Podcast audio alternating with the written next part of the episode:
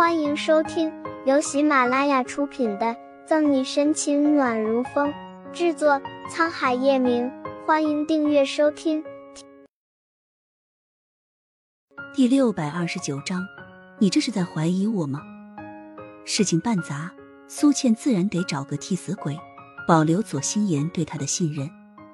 更何况他说的句句都是实话，储存卡的确是在吕微微手里丢失的。那张卡对我意义非凡，我希望苏总监能帮我找回来。抿了口咖啡，左心言好整以暇的望着苏倩。此时的左心言落落优雅，大家风范十足，话里和善的语气让人不忍拒绝。还想借助左心言除去沈西的苏倩凝眉思绪片刻。对了，老板，我听李微微说过，拿走卡的人很可能是警局里。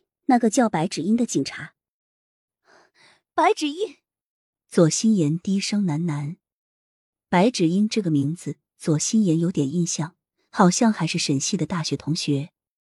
提起白芷英，苏倩就愤愤不平。她可没有忘记，这个女人大学时仗着自己是校花，也对宋毅图谋不轨。看来有时间，我得找这个白芷英聊聊了。红唇弯起妩媚。左心言美眸一动，看来沈西的敌人还不少。这个白芷英拿走储存卡，估计动机也不纯。老板，听说这两天警局都在调查这件事，我们会不会？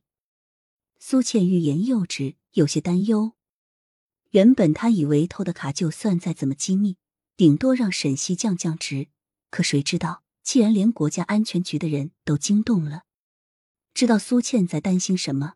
左心言婉约一笑：“苏总监放心，吕薇薇这个女人脑子虽然蠢，但始终是个警察，知道该怎么对付他们警察的那一套，尾巴处理的很干净。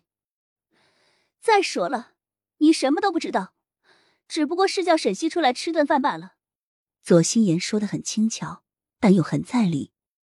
一开始，左心言便考虑过了，苏倩虽然没有多大的能耐。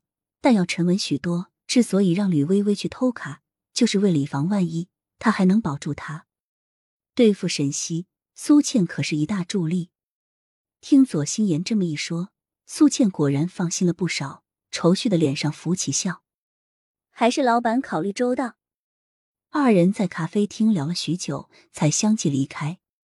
咖啡厅门外，左心言亲切的帮苏倩把大衣的纽扣扣上。苏总监，吕薇薇那边你盯着点，看看她是否有什么动作。老板放心，我会帮你找到卡的。苏倩点点头。就算不是为了左心言，苏倩也必须找到那张卡的下落。好不容易让沈西离开宋怡，他又怎么会让他回来呢？好的，天要下雨了，我就先走了。苏总监也早点回家。左心言很满意的勾唇一笑，上了等他的专车，望着车汇入车流，苏倩的笑慢慢变得森然，而刚刚的一幕却被不远处的宋毅看得清清楚楚。什么时候苏倩和左心言这么熟悉了？啊！阿义，宋毅还没想出一个所有人，苏倩回头正好看见他，心里咯噔一下。苏倩不知道宋毅有没有看见左心言。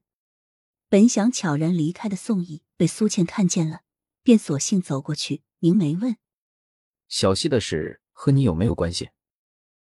宋毅突然想起储存卡丢失的那天，就是苏倩叫沈西出去吃饭的。没料到宋毅一上来就质疑他，苏倩愣了愣，随即眼里盛满泪花：“阿义，你这是在怀疑我吗？虽然我不知道小溪发生了什么事。”但他是我最好的朋友，你是知道的，我怎么可能会去害他？苏倩脸上的不可置信是真的，心也像被刀剜着一样的疼。她真心爱了这么多年的男人在质疑她，虽然事情的确是苏倩做的，但她没想到宋毅这么轻易的就怀疑她，不，或者说她爱的这个男人对她根本就没有多少信任。会不会你心里最清楚？